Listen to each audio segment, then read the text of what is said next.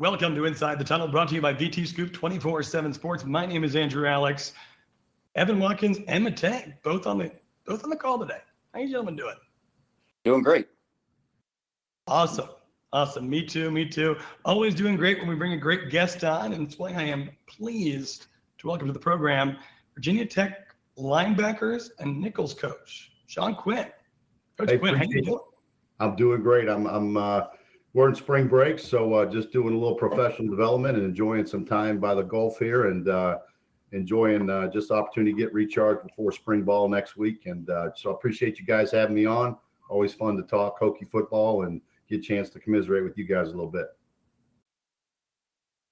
Absolutely. So my first question, I want to start this off with, uh, you know, I was at the Richmond event. Matei was at the DC event. I don't know how you introduced yourself there, but but I heard, you know, when Pry wanted the most energetic, best looking man for the job, you were the first call he made. So what uh, you know, what made what made you take that Virginia Tech job? Talk about your your relationship with Pry and kind of how the whole thing started there with you coming to Blacksburg.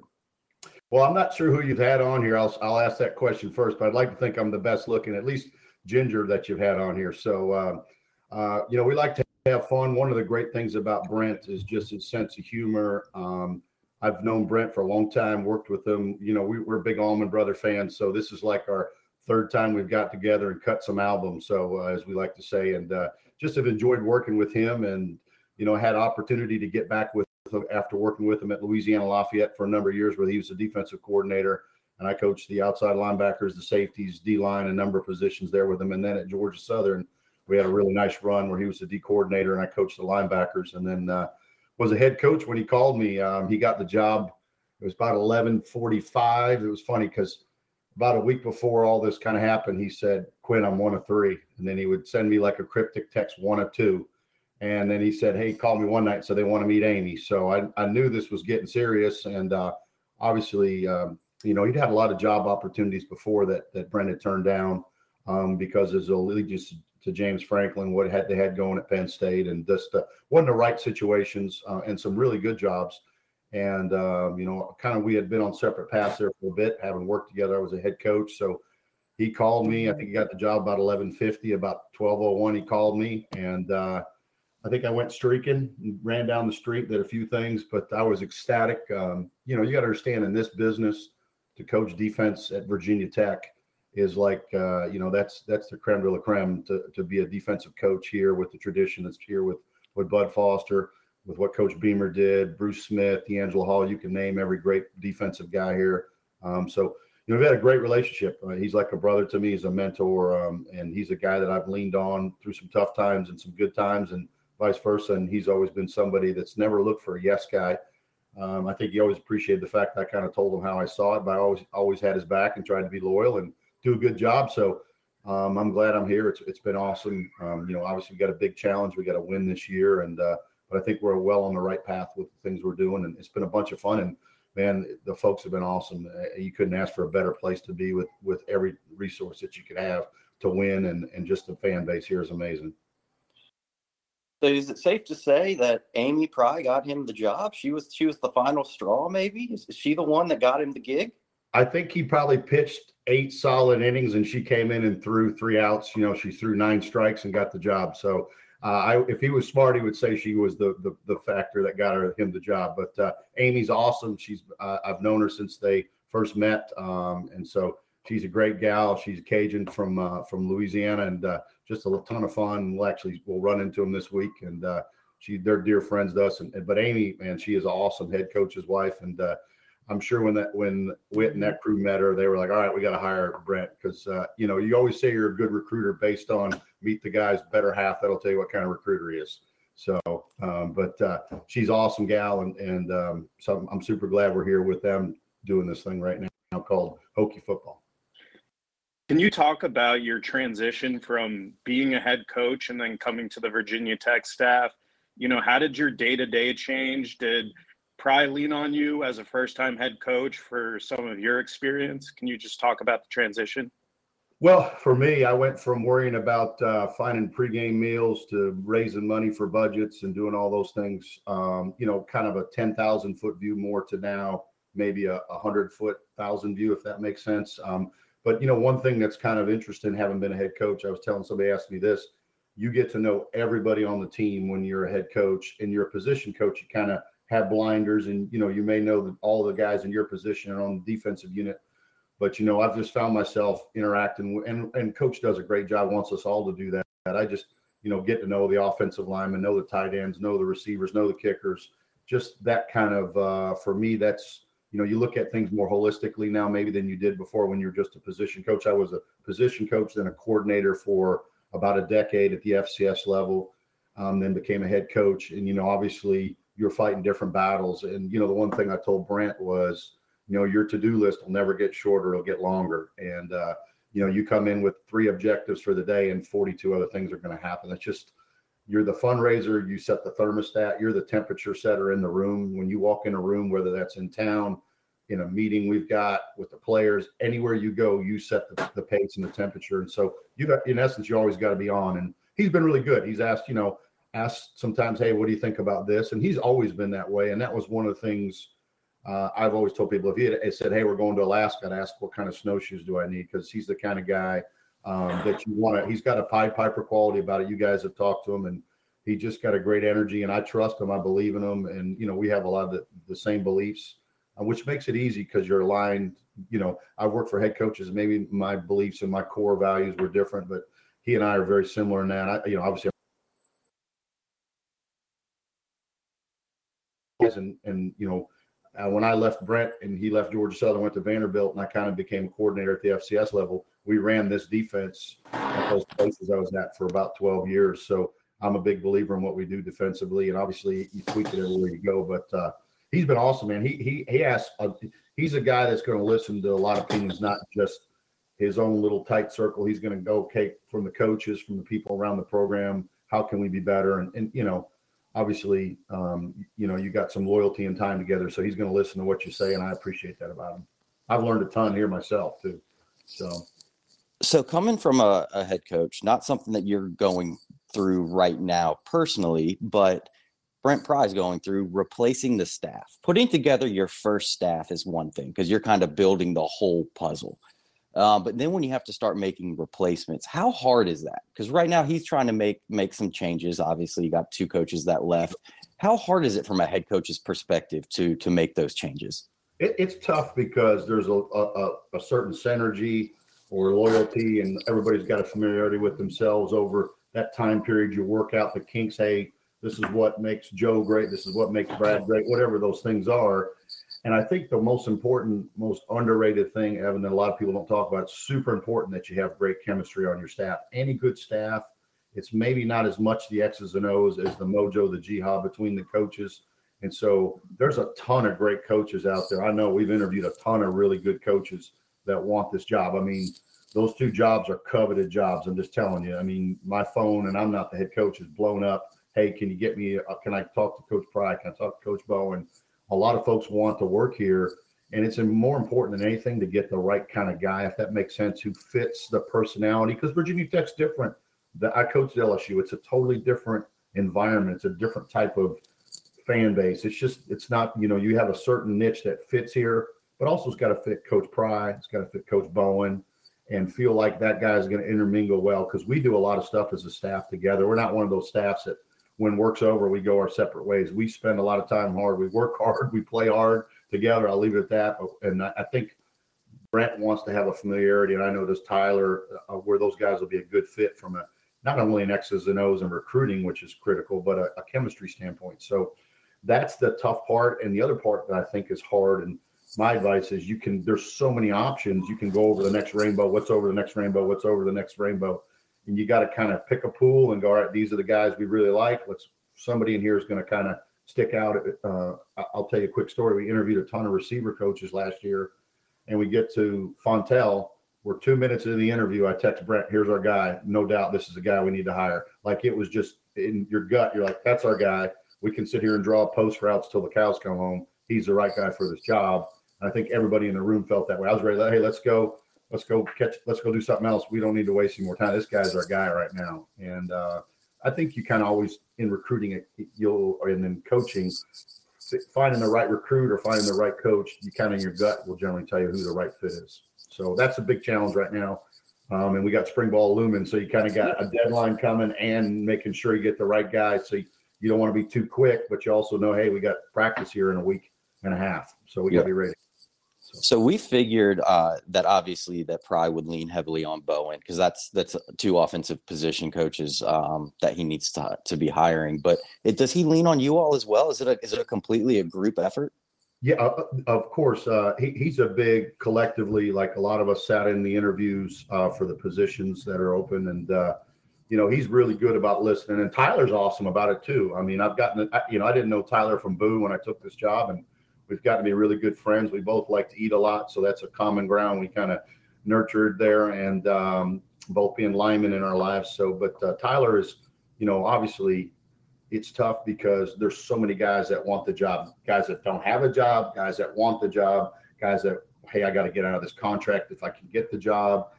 So, you know, he's kind of like a, a, boxer. He's taking all kinds of punches from people wanting it. So, but he's been open to listen to ideas. And I think at the end of the day, it's got to fit Tyler too, because he's going to spend the most time with that guy. And philosophically, you want somebody that has some beliefs that you have so you can coach it. You don't want a guy that's going to be op- opposite of you. Everything that you bring up, he's going to go right, you go left. So, um, and he knows a lot of guys because obviously Tyler's coached for a number of years and been in the NFL. So um, I think he's got a pretty good handle on it um, and he'll do a great job. And, and, I'm sure whoever we hire will be awesome hire. So it's, it'll be in the works here pretty quick. I would, I would imagine here. Yeah.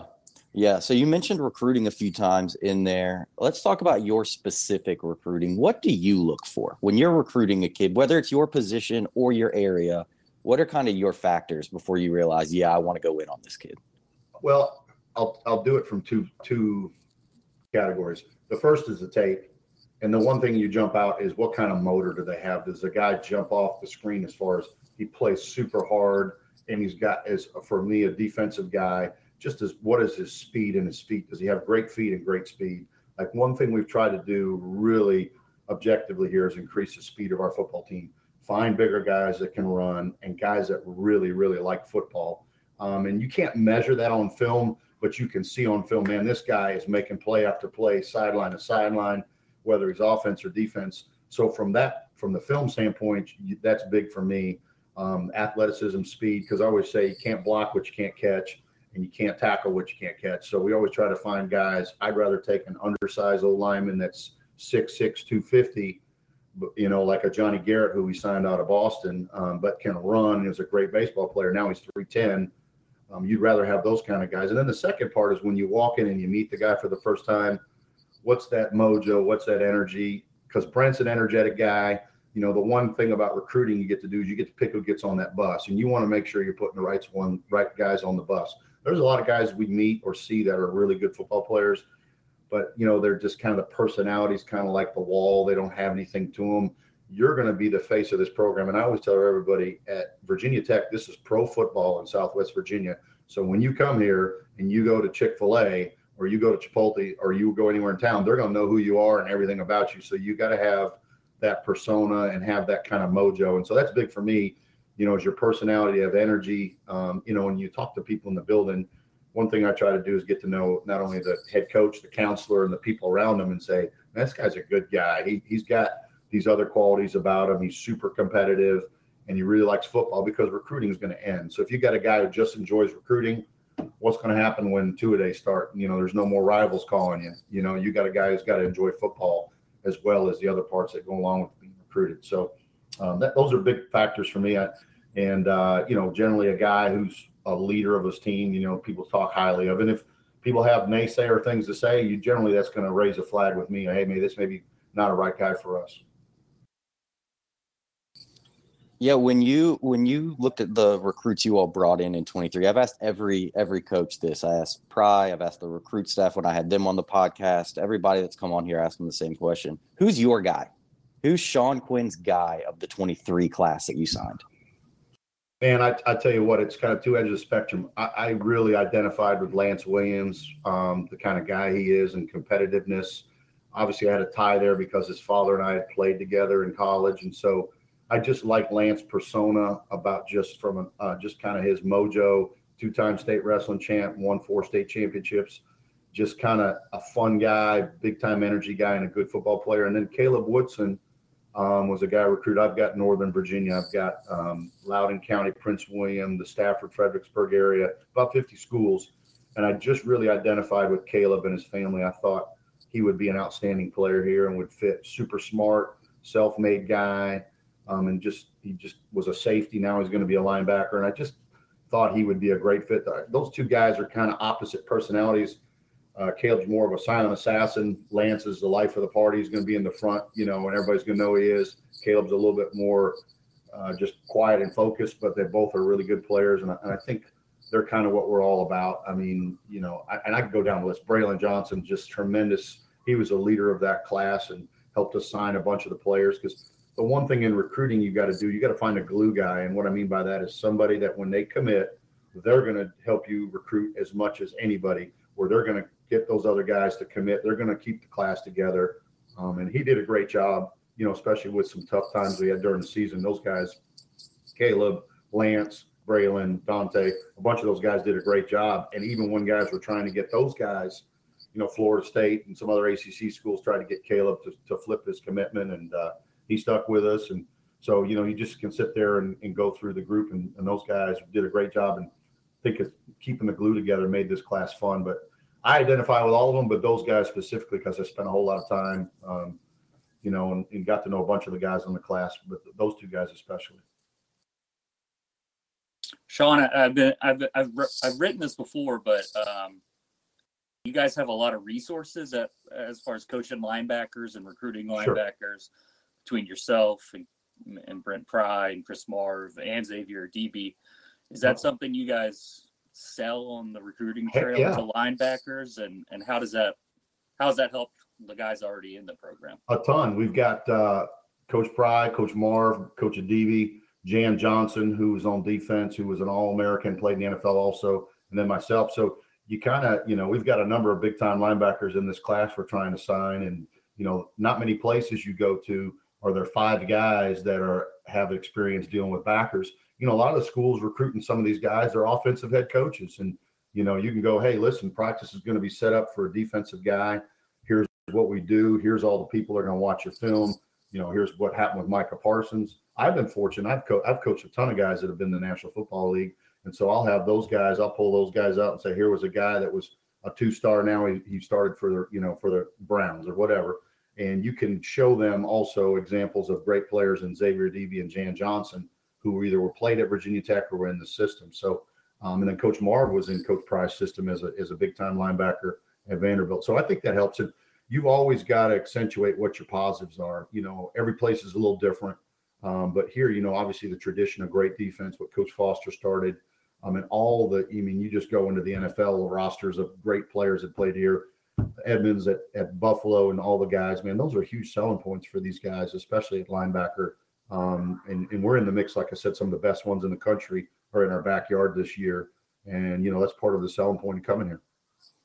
So you mentioned with Caleb Woodson the the move from safety up, and Pry said if there's a better outside linebacker in the state of Virginia, you'd have to point him out to him for the 23 class. That, that's he he's really high on Caleb Woodson when we had him on the podcast after signing day. Um, how hard is that transition from safety to outside linebacker for you in the system? I think it's easier, you know, in a perfect world, you go from Sam to Will over your career. And, you know, I know Brent's had a number of guys when he was at Penn State that started Sam and then eventually became Will's. You know, we had a chance, uh, I had a chance to talk to the GM at the Bears about 10 years ago. He, when I was at Western Carolina, and he talked about how the outside linebacker position, specifically the Sam, is more of an athletic position, whereas the Mike is more instinctual. The tighter to the ball you are, the faster stuff happens. And I think as a lot of the guys that have played outside linebacker everywhere I've been with Brent have been safeties. We've converted. Keontae Jenkins is a good example who's here right now. Um, J.R. Walker's another one. And we've had at Georgia Southern, both our Sam and Will that started the year. We had an unbelievable defense there with coach. They were converted safeties. It's easier at Sam. It's easier to learn. It's it's the easiest one of the three to play from a assignment standpoint. It's probably the hardest one from an execution because you're in a ton of space against good athletes. Um, but I think for a safety like Caleb, he played a bunch of it this year, so I think there's going to be some familiarity. Um, they kind of knew that's what he was growing into. So, you know, Battlefield, those coaches did a nice job of playing him at the Sam nickel position this year, about probably 70% of the time. So I think there's going to be not as much of a transition for him as maybe somebody who's straight like a safety out of high school. But those guys at Sam do a lot of the same things they would at safety in high school. So it's that's to me the easiest spot. And then what you can do is that guy gets bigger and stronger. He eventually becomes a will. And some guys stay at Sam their whole career. Like Caleb's athletic enough, he could do that. But some guys like Keli Lawson, it was an easy way for us to transition him from receiver because there's a lot more moving parts at will and everything happens a little bit faster. And when he was at Sam, he was able to kind of learn it a little slower, easier to, to pick up. And then his athleticism, you know, he, he did a nice job. And then we had some injuries and we had to force feed him at will.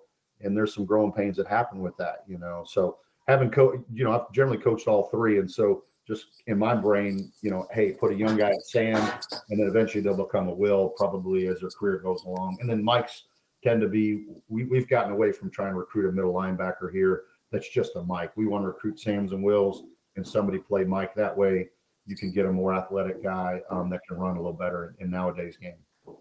Do you ideally? I mean, I, I guess ideally use is the word you would probably want to use. You want somebody that could play that and nickel, or do you like to be able to shift the package and bring in a true, a true nickel? Kind of how do you try to balance that? Well, you know, your unicorns are hard to find. Those guys that can play every down and never have to come out. Like Keontae Jenkins is probably as close as I've had since Darius Eubanks, who played for us at Georgia Southern and played with the Browns and the Steelers. Um, he never had to come out. Keontae, we play him at some will and at some um, our our fourth linebacker when we go to our three down package. He's as close to it. You'd like to have a guy that never had to come out, but you know sometimes that's a pure corner that we put in at nickel situations. Like Chamarri, you know, was really the best option we had at nickel last year. But in a perfect world, Chamarri would have stayed at safety. We just didn't have the quote unquote nickel guy really in the program. Um, and so that's what we've went out recruiting and said, okay, one of these young corners can come in on third and 11, play that. You know, we in a perfect world, you know, you want Keli Lawson never to come off the field if you can because he's so athletic and he runs so well. Keontae's in that same mode, but you know, he's got to be better in the box. Um, he's he's he's very comfortable out in space, but you know, for him, that will's a little bit foreign. When he gets in there, it's like a little bit of Chinese arithmetic to him. You know, he's just got to get better and better at it. You know, um, but in a perfect world, you never have to sub, and, and we want to get to a point where we can do everything and not sub, but we're not to that point yet.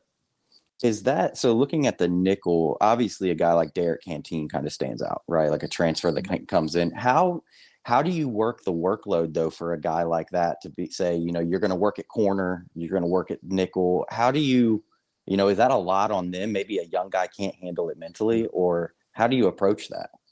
Well, we'd like to be able to run the entire package with a nickel in there and do the same things that the Sam does. And Derrick mentally could do that just because he's played it. You know, it's, it's funny. I, I my one daughter goes to Georgia Southern. So a couple years ago, I actually went to a game during open date when I was a head coach at Savannah State. Saw him play and said, "Man, that guy's a good football player." Now, two years later, we're sitting here. He's on our roster, and obviously during the recruiting process with him, I had a familiarity with him he's able to handle it. Um, and one thing I've we've probably done earlier this year that we didn't do last year is we've identified some guys we think can be a nickel. You know, last spring we were still trying to figure out who was right, who was left, what was up, what was down. And in fact, Keontae Jenkins and J.R. Walker were playing safety for the majority of the spring before we moved them. Is we're putting more of the nickel stuff in earlier and getting those guys a chance to rep it. Um, you know, a man, uh, a Mansoor Delane could play it. A couple of the other corners could play it. Before Mansoor got hurt, we played him at some nickel. Um, you know, we've got a number of guys that I think could do it. You know, the the smarter football IQ they have, the more the base stuff we can do, which is our blitz package. Not just play man coverage, not just play some zones, but be able to bring you to and uh, you know. So fortunately, Chamarri had a really good football IQ, so he, he could practice very limited there and understand it. But we just got to try to integrate those guys that much quicker. And I think we got a better feel for our personnel now, a year into it, than we did a year ago. So we can get more work with those guys than you know, last spring we didn't do a whole lot of nickel. We, we didn't really get into that until the fall. Um, so we're able to kind of expand that, and we're able to get some other packages defensively and offensively that maybe we couldn't a year ago just because of our personnel. It's like I know offensively figuring out what Da'Quan could do, um, having recruited him, just kind of what his role would be. All of a sudden, about game five or six, he catches fire because he's figuring it out. So that's that's a little bit, um, you know, what we've done as a staff, not just on defense. You guys have asked easy questions so far, man. Too. I, I appreciate the lot the softballs here. So, so I, and I'll tell you, I used to get some hard ones. The head coaches now. I, I appreciate these. So, but um, you know, I think we're on the right path from a recruiting standpoint and getting speed. If you come watch us, I think we're a lot faster. I mean, that's the thing that jumped out to me was how much better we're doing these hunger drills. We move, um, and we've probably pushed back being as much install as we did a year ago, just trying to really work on basics and just get our guys bigger, faster, stronger. I know that sounds corny to say that and it's coach speak, but that's the gospel truth. We got to be able to run good. We got to be able to tackle. We got to be able to do the basic stuff. You know, if your foundation's not real good, the rest of your house is not going to be very good. So we spent a whole lot of time doing that, and uh, the strength staff's done a good job, and our guys look good. I mean, if you see Keli Lawson and Keontae Jenkins and some of those guys walk by, you're like, holy cow, these dudes look the part. So um, that's exciting to see what we can do with those guys. So it sounds like Jenkins is probably the number one at Sam heading into the spring. Right now, you know, I thought like at the back end of the year, it kind of clicked for him. Starting about NC State, he started playing really well. Um, yeah, and J.R. Walker's a solid guy. Played a lot of football, smart. He could play some inside backer, and we'll kind of figure out what J.R. can do. They're both older guys that have played, you know, a lot of snaps in different scenarios, and uh, never really been a starter either of them, but played snaps over their career. Um, but he and Jr. You know, I don't want to sell Jr. short on that because he's done a nice job, worked really hard. But Keontae's got what we're looking for: length, speed, and I think he can be an NFL guy. But he's got to put it all together, and he knows what he- he's got to do. He's got to make some plays. He didn't, but he's got the height, the speed, the vertical, all that stuff. Um, and could be. I've had plenty of guys like him play in the NFL. He just got to put it all together. Um, you know, I would say our our biggest threat right now is Keli Lawson. He just I've just been impressed with the way he covers ground. Jaden Keller's had a great spring. So has uh, Tisdale's done awesome. Uh, the McDonald twins, they've they've killed it. I mean, there's a bunch of guys that have been very impressive watching them work out and uh, doing this long enough. You got you, you notice some guys jump out. You go, man, that guy can run. And uh, you know, the McDonald twins are great examples of what we want here. They work hard. They are just great dudes. Um, they're sending me pictures of them over spring break hanging out with their mom. You know, not typically what you would think guys would be doing over the spring. break. So most, I'm hoping most of them aren't in the Gulf of Mexico somewhere. So, Uh, one of the things you guys like to do with linebackers is play in multiple spots or at least replicate multiple spots. So what's that like between you and Marve, trading guys back and forth and working guys at different spots? It's it's a lot of fun. Chris is really a super smart guy, probably one of the smartest guys you'll ever talk to. Very objective. Um, he's been awesome to work with. We've just he's he's you know I'm a box full of ideas. You know I'm like the idea guy. So he takes them with a grain of salt and uh, sorts through them. And we're we're kind of like a band, just kind of figuring out what our best lineup is. And and that's what you do as coaches.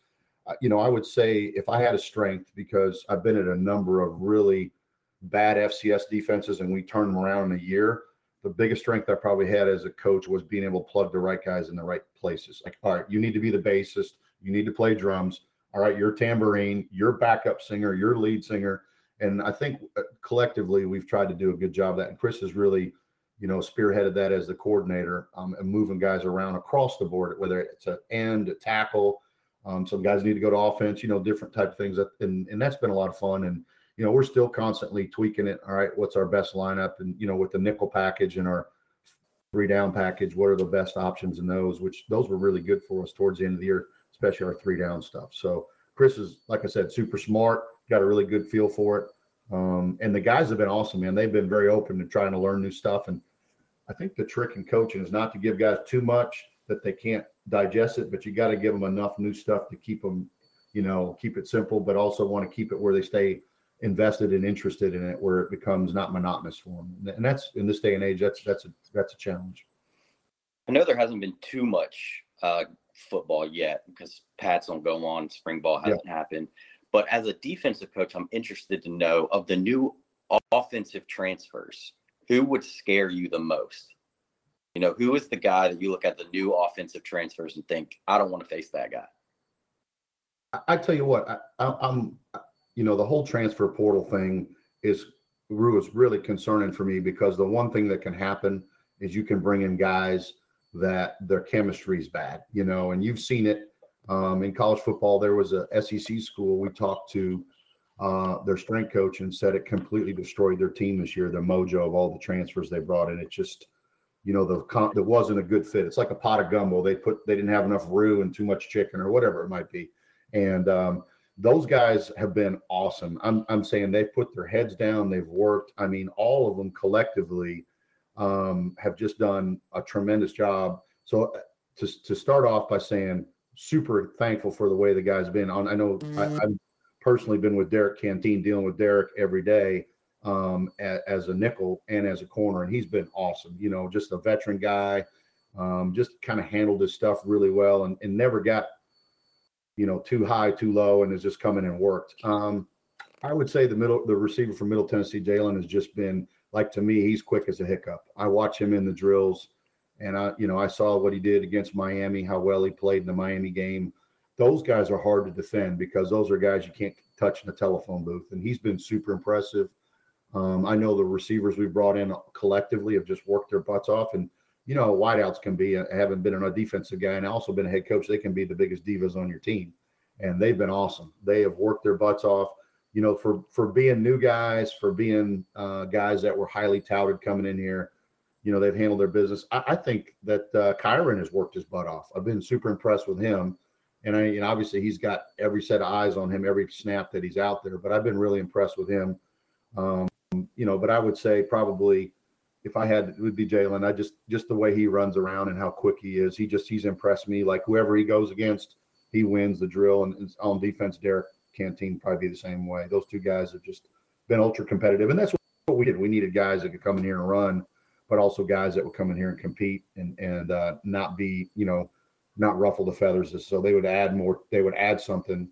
Um, you know, Nick Saban said spring ball is opportunity to get the right people on the bus and get the the wrong ones off. You know, and we want to make sure the chemistry is good because ultimately, any good football team I've been on, I've been on nine championship teams. They're going to have great chemistry. It doesn't matter what offense or defense because when things are tough, you got to have some guys that have stick to itiveness and want to stick with each other and will fight for each other and I think we got that mojo going good right now. And obviously, we hadn't played a game, so there's a long way to go. But that's what jumps out to me. And those guys have been awesome. You touched, you talked about a little bit the transfers coming in and kind of the chemistry issues. But how do you guys, from the staff, go about incorporating that into the team? You know, you come back in January and five, six, I forget how many it was, come into the meeting room for the first time I'm assuming everybody on the roster knows that they were recruited to, mm-hmm.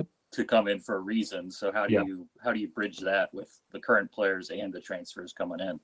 I think it sets a tone that we're going to be competitive. Um, we're not going to sit on our rest on our laurels to just say, "Hey, what we did was good enough a year ago," because it wasn't. Um, I want to say it was probably 19 or 20 new players were in that first meeting, and that sent a message in of itself that hey, we're going to go out and you know we tell our guys all the time we're going to try to recruit somebody to come in here and beat you out, and in the hopes that that raises your game. You know, I always give the analogy: you move in on the street and there's there's Susie lives there, and you're the only guy on the na- in the neighborhood that can date her, and all of a sudden two other guys move in the neighborhood. There's a little competition now, and now you're going to bring the best out of you. And so we want to always be ultra competitive, and we try all the different ways we can to find ways to get our guys to compete with each other and, and bringing in new players that, you know, obviously, I think one thing that helps some of these guys have performed really well at a high level. And so our guys, obviously, like I bring up Jaylin from Middle Tennessee, he played outstanding in the Miami game. Our guys watch the game. They're going, that guy's in our huddle now. And that sends a message to everybody in that room, hey, I better be on my P's and Q's. So um, I, I think it sends a good message and creates competition. You know, being a big Pete Carroll guy, because that's kind of somebody that I based a lot of my coaching career. I've always felt like competition is probably your best component to get things done. The peer pressure you feel from that allows you to get guys to, to maximize their abilities. I want to touch on you were talking about how, like in the hunger drills this year, that you, you guys are doing less install, kind of doing things differently. Coming off the season from last year, you know, a losing season, are, are there other aspects of, of coaching or practice that you're reevaluating, or maybe things that uh, you want to do differently this year? Like, what is your mindset and the adjustments that you want to make heading into this next season? Well, I think you'd be foolish not to constantly reevaluate what can we do better. And I think from the top to the bottom, uh, I mean, Brent did a great job. Hey, what can we be better? How can we be better? So we've spent the entire offseason looking at things that we could have done differently to help us win football games. You know, we had a number of games there we had the lead late in the year that we lost. And I've always said this losing is contagious, just like winning is. Being part of some championship programs I've been fortunate to be part of, we found a way to win at critical times just because our guys believed it. I've also been at places, you know, the last place I was at had 28 years of losing in a row. So there was a there was a mental component there, not just a physical thing. They had some good players, but when things got tough, they found a way to go the wrong way. And so we've spent a whole bunch of time trying to figure out how can we make practice more competitive? How can we be even better with our time? Um, what's the what do we need to not do that's going to take away? You know, it's great if we can speak.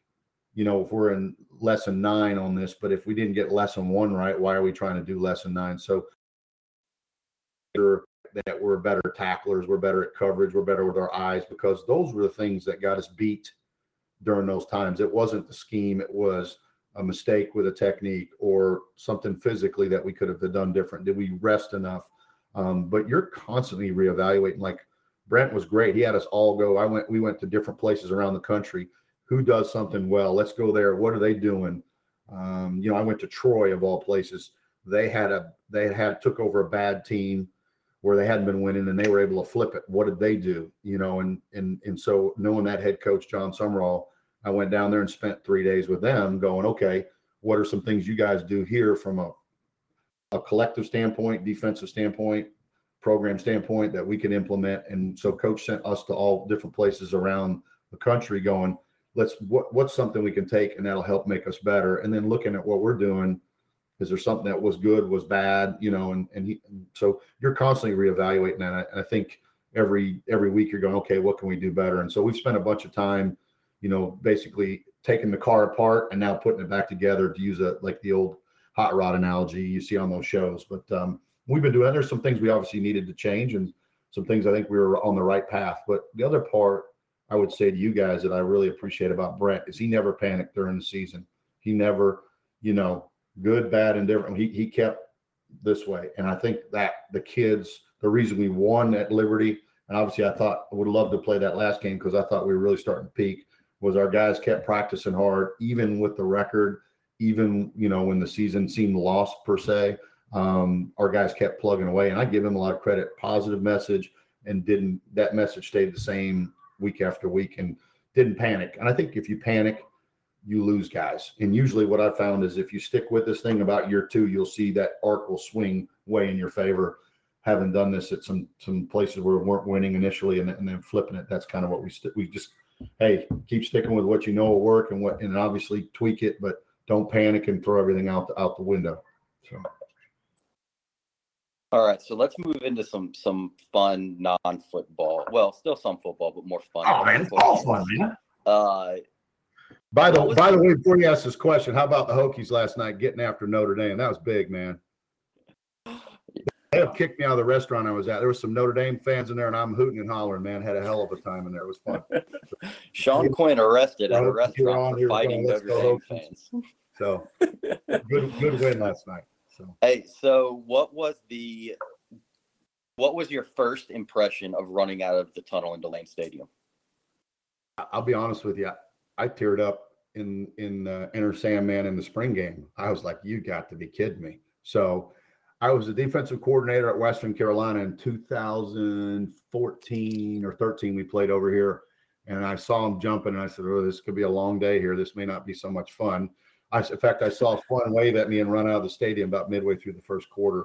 But um, it was pretty awesome, man. It's uh, it's funny. I, I'll tell you a quick side story. I worked concert security for years in college and early my and I did Metallica and I'm thinking, oh my God, I can remember this song came on and I about got burned by the pyrotechnic stuff behind me when they played Enter Sandman.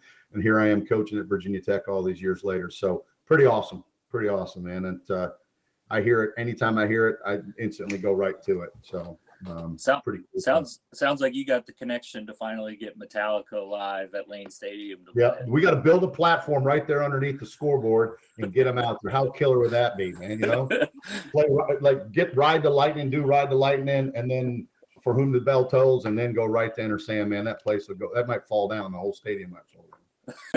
what was not not the win or lose or the game or, or anything like that what was the best away game experience for you in the acc in the ACC, um, probably. I'm trying to think who we played on the road here. Um, you know, I was I've been in the SEC, so that's a, those atmospheres are pretty neat at night. I, I would probably say the the atmosphere I most identified with was NC State. Probably, I thought they had like the most intimate, just kind of a cool atmosphere. Uh, some of the, you know, some of them can be like golf clap places. You know, all right, pour me a glass of Chardonnay. We, you know, but uh, all joking aside, you know, the, the, they had a great atmosphere there. I enjoyed going over there, and they do a good job. Those they their staff does a really nice job. so when you when you decided fontel mines was the guy for the wide receiver coach did you care that he played at uva did that play into it at all for you No, I, know. Obviously, we had some really good candidates that were we, that guys that had played at Virginia Tech and did an awesome job, and and those guys are good football coaches. No, you, you know, obviously his connections to the state of Virginia are were the most important component, and he did a great job recruiting and, and does a great job coaching. Um, you know, we, we give him a hard time. Let's put it that way in the locker room. We give him a ton of grief every day on hourly basis about not being at, played at Virginia Tech, but uh, he takes it with with a grain of salt and is a great guy. But uh, you know, I knew he was. We all knew he was the best fit for us from a personality standpoint, and obviously did an awesome job recruiting. So so now what the people want to know favorite food on the road so far what's the best restaurant you've hit on a, on the road Oh my gosh, I just had one yesterday that I almost wept. It was so good. But um, my favorite one in Virginia, it would have to be Fahrenheit 132 in Fredericksburg. Get the tomahawk ribeye. You, you'll want to you'll want to kiss the waiter. There's it's so good. Um, it's um, it's it's excellent. Get it medium, um, and they got great sides there. It's just a really neat place. It's in downtown Fredericksburg. I don't know if you guys have been there. That's a neat area. I've got a bunch of area in there, and uh, Lou Sorrentino, the head coach at Mountain View grabbed me one day as I was leaving. Said, "Coach, you got to go try this out. I've seen all your posts. You got to go here." And I went there, and I was like, "Lou, we're friends forever because of this." So, um, but uh, he's uh, a big Hokie fan, good good guy, and uh, but that's probably my favorite place. Uh, we hit the wharf when we were doing the the clinic over there, which I thought was really a neat area. I could definitely spend a bunch of time back there. Um, we went to Officino's, which was an Italian place that was really good. But I'd have to say Fahrenheit 132. If you hadn't been there, take your better half there. You'll get some points. It's uh, it's a good place to eat for sure. I was gonna, I was gonna ask. I gave you some some recommendations at the Richmond coaching clinic about where you were going to go. So where'd you end up?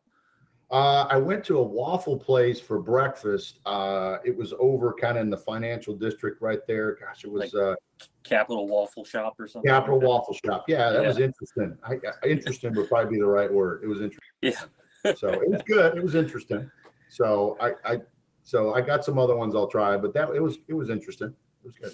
So, what's the best what's the best restaurant that you've been to in blacksburg you know, I'm a big 622 fan, but um, you know, I've kind of expanded. You know, um, over at Price's Fork, there's a really good Mexican place there. I enjoy eating at um, over in Blacksburg, um, but it's probably 622. I mean, peak hard to beat. I mean, you know, just because of the. But I enjoy. Uh, I enjoy it's probably 622 and lefties. Those are kind of my go-tos. So lefties is kind of underrated, and it's a little bit off the radar that you don't realize it's there. So really, really good food. Speaking of PKs, I know um, Derek Jones has his cheetah wings there, uh, which I think is like lemon pepper and buffalo mix. What would be the Sean Quinn like menu item that you would get out in Blacksburg or that you would want to create? I would love a double cheeseburger. Call it the Big Q. Double cheeseburger, medium. Get some sautéed onions and mushrooms on it, and toasted bun, and that with a side of um, mushrooms. So that would be awesome. Of uh, fried mushrooms. I'm sure my doctor's calling me right now. My cardiologist is calling me as we speak. So, but uh, my better half is is very healthy. So this is a challenge. We go out to eat. She wants me to eat gluten free, and so I, I tend to deviate left on those things. But uh, you know, double cheeseburger is hard to hard to beat. And I do like the cheetah wings. So um, you got to get them extra crispy if you go there. So, but there's a lot of great places, and so if anybody's got a restaurant they want me to try from Blacksburg, let me know. I'll show up tomorrow with bells on, so I'll be ready to go. So, And I will tell you, the wine lab, the hot dog there is underrated. If you ever get a chance to go over there and get the hot dog the Wow. wine lab, you wouldn't think, but it's a wagyu beef, which is like the, the creme de la creme of, of hot dogs. Little hot dog and Cabernet or something. Yeah, you Is could definitely the- do that. It's an interesting combo. Yeah, it's a neat, neat, neat ambiance there, though. And the other place that you don't think about is University Club's really got good food too. So So if go ahead. if uh obviously your your Saturdays are booked because you're out there coaching. If you weren't coaching, what would be your tailgate menu? Uh, smoked ribs, burn end brisket, um, probably some kind of buffalo chicken dip, um, probably a few few uh, few cold Coca Colas. You know what I mean? Um, uh, you know, I'm a big dip guy, casserole, potato casserole dip. You know, I know you can't tell looking at me, but I would and enjoy any kind of barbecue. And then you always got to have some kibasi cut up or some smoked sausage and a little piece of white bread wrap it. Man, that is to go to. So I'm, I'm getting hungry as we're talking about this as we speak. but uh, you know, it's funny. We, we we grew up in a family. Football was important. Food was a big part of that. And so we got here, and the whole food thing. Derek Jones says, "Quinn, you like to eat, and you know guys call you about place to eat, so you do a food deal." I said, "All right, I'll do that." So that's kind of where this all started. I've always said I'm Guy Fieri with better hair, so we've always had fun with it. And uh, you know, so for years, guys have called me on the road, say, "Hey, I'm in this town. Where do I need to go eat?" I go, "Oh, go to Joe's Diner there and get the double two, number three, and it'll be take care of you." So um, it's always been a fun, fun little component to add, and I think you got to enjoy the ride while you're doing it. You know. Absolutely. Does does Galt ever get on you about about some of it? I know you said your wife is a health nut. What about Galt? Does he ever? Yeah, he's on me. He's got me on a program. I'm working hard. It's just you know late at night. Those other things tend to call you too. So, um, but yeah, he Dwight's on me. I, I believe it or not, I do yoga every morning, and uh, so I usually do yoga so I can eat unhealthy. So that's kind of my reasoning with yoga. But uh, but Dwight's actually got me on a lifting program at lunch or at, at night. Uh, my family splits time between here and Savannah. So when they're not here, then I'm usually in there working out, getting a second workout in before I go to PKs or something. So. That, that's all mine. Anybody else got any? I got one more, just kind of back to the football. We got seven, eight days before start of spring practice. So what is what is the over the next seven days? What are you guys doing to get ready for it? Well, we've been watching our cut ups, going through, you know, and talked about reevaluating stuff, just going back through everything we ran this past year and what we could do better. And then we've obviously spent some time with other staffs, you know, interjecting some new ideas, not just from X's and O's, but also drills, even how we set up practice um, with some really good coaches that we've got a chance to visit with and said, all right, instead of that being C on your list, that ought to be B or A, and just kind of tweaking how we do some stuff practice wise, but really kind of going back through reinventorying last year's calls, what was good, what was bad, and also, you know, I, I, keep going back to the music and food thing. I think your team's a lot like a band. What do you do well? Let you know if you got Aretha Franklin, you should sing the blues. You shouldn't do heavy metal. You know, what are the things that you're good at and fit the skill set of Keli Lawson, of CJ McCray? What are the things that those guys do well? And let's play that. Like we didn't play very much man last year because of our team speed. We'd like to play a whole lot more man coverage. It's a lot easier when you can just lock up guys and go, okay, you got him, you got him, let's go. And they've had those guys here in the past, and that was part of recruiting is getting more speed. Um, but we're reevaluating everything, and then you know going through what we're going to run. We've already got practices planned through like the sixth or seventh practice already planned out. So, but you know obviously reevaluating everything, and uh, you know we'll get cranked up next Thursday. It'll be a bunch of fun, and you know we got to we got to play reckless we got you know every year you're a new team. Whatever your team was last year it's different. And so every year is its own you know whether you have a championship team or a non-contender a year ago it's a different year. So you got to reestablish who you are what works for this team. You know who's our quarterback? Who who's the leader of our offense? Who's the leader of our defense? What do we do well? If we're going to win you know i think the one thing people get caught in is certain we're going to run this many plays or tempo or whatever. What do you need to do stylistically? And this is where the head coach and me comes out what do we need to do that's going to allow us to win week in and week out with this team? Not a team if we had everybody here that we wanted to recruit for five years. With this team, how do we win the ACC and what allows this team to be successful? That's the those are kind of like the answers we got to find out in spring ball. And usually you come out of spring, go, okay, here's our strengths, here's we might need to add somebody, here's our weaknesses. Um, and I think those are questions we got to answer here in the first couple weeks of spring ball, you know, coming out of hunger drills. Well, I think I think that's all. I think you've gone through our whole our whole uh, sticky notes of, uh, of questions to ask for you today. Yes, sir. Yes, I sir. appreciate you guys covering us at the clinics, man. I appreciate you guys doing this. Uh, I enjoy the heck out. of it. I had a radio show and uh, and, and did a TV show at Savannah, so I enjoyed it. In fact, we did one episode in we had a neighbors episode we did in a gor- in the um, backstreet alley in bathrobe. So I enjoy doing this kind of stuff. So um, I really appreciate you guys covering us, and uh, you guys got a tough job. I mean, that's not easy, um, and I appreciate what you do in covering us. And um, we want to be accessible as coaches. I know Brent, starting with Brent, we want to be you know the most available program that's out there, and, and we got a good thing here. At Virginia Tech's awesome place, and we appreciate you guys covering us and, and having some fun with it too. And uh, you know, I'm glad you didn't ask me too many Allman Brother questions. I know Brent's more versed in them, but he's he's slowly I've become. I don't have a tattoo of Allman Brothers yet, but I'm getting close. So I know you probably can't tell, but Matei might be wearing his bathrobe and Crocs right now. So Definitely I- I wearing thought he Crocs. I- oh, he's got Crocs. on. I've got got my slim trunks on. I'm looking at the Gulf right here, and uh, but um, and in fact, I'm gonna get some lunch here and text some more recruits. But uh, whatever you guys need from us, man, please, I appreciate and I appreciate Travis setting this up with you guys. And if you think anything else, anytime you need me to show up on it, I'll I'll be there. So absolutely. Appreciate Maybe we'll it. do one of those. Maybe we'll do one of those in bathrobes one day. that'd be fun, man. I'd love that. So Coaching clinic brought to you in bathrobe. that's right. Hey, let's go, man. This is taking a weird turn. Yeah, before it gets any weirder, thank you, Yeah. Coach Quinn. And thank you, everyone, for tuning in and listening. Inside the Tunnel, VT Scoop 24 7 Sports. You like this? We got plenty more coming. We have a good old fashioned analysis podcast, first one in a while. A lot of news. We'll be back next week. Rate, review, subscribe, hit your VIP subscription. And as always, my friends, go Hokies. Go Hokies.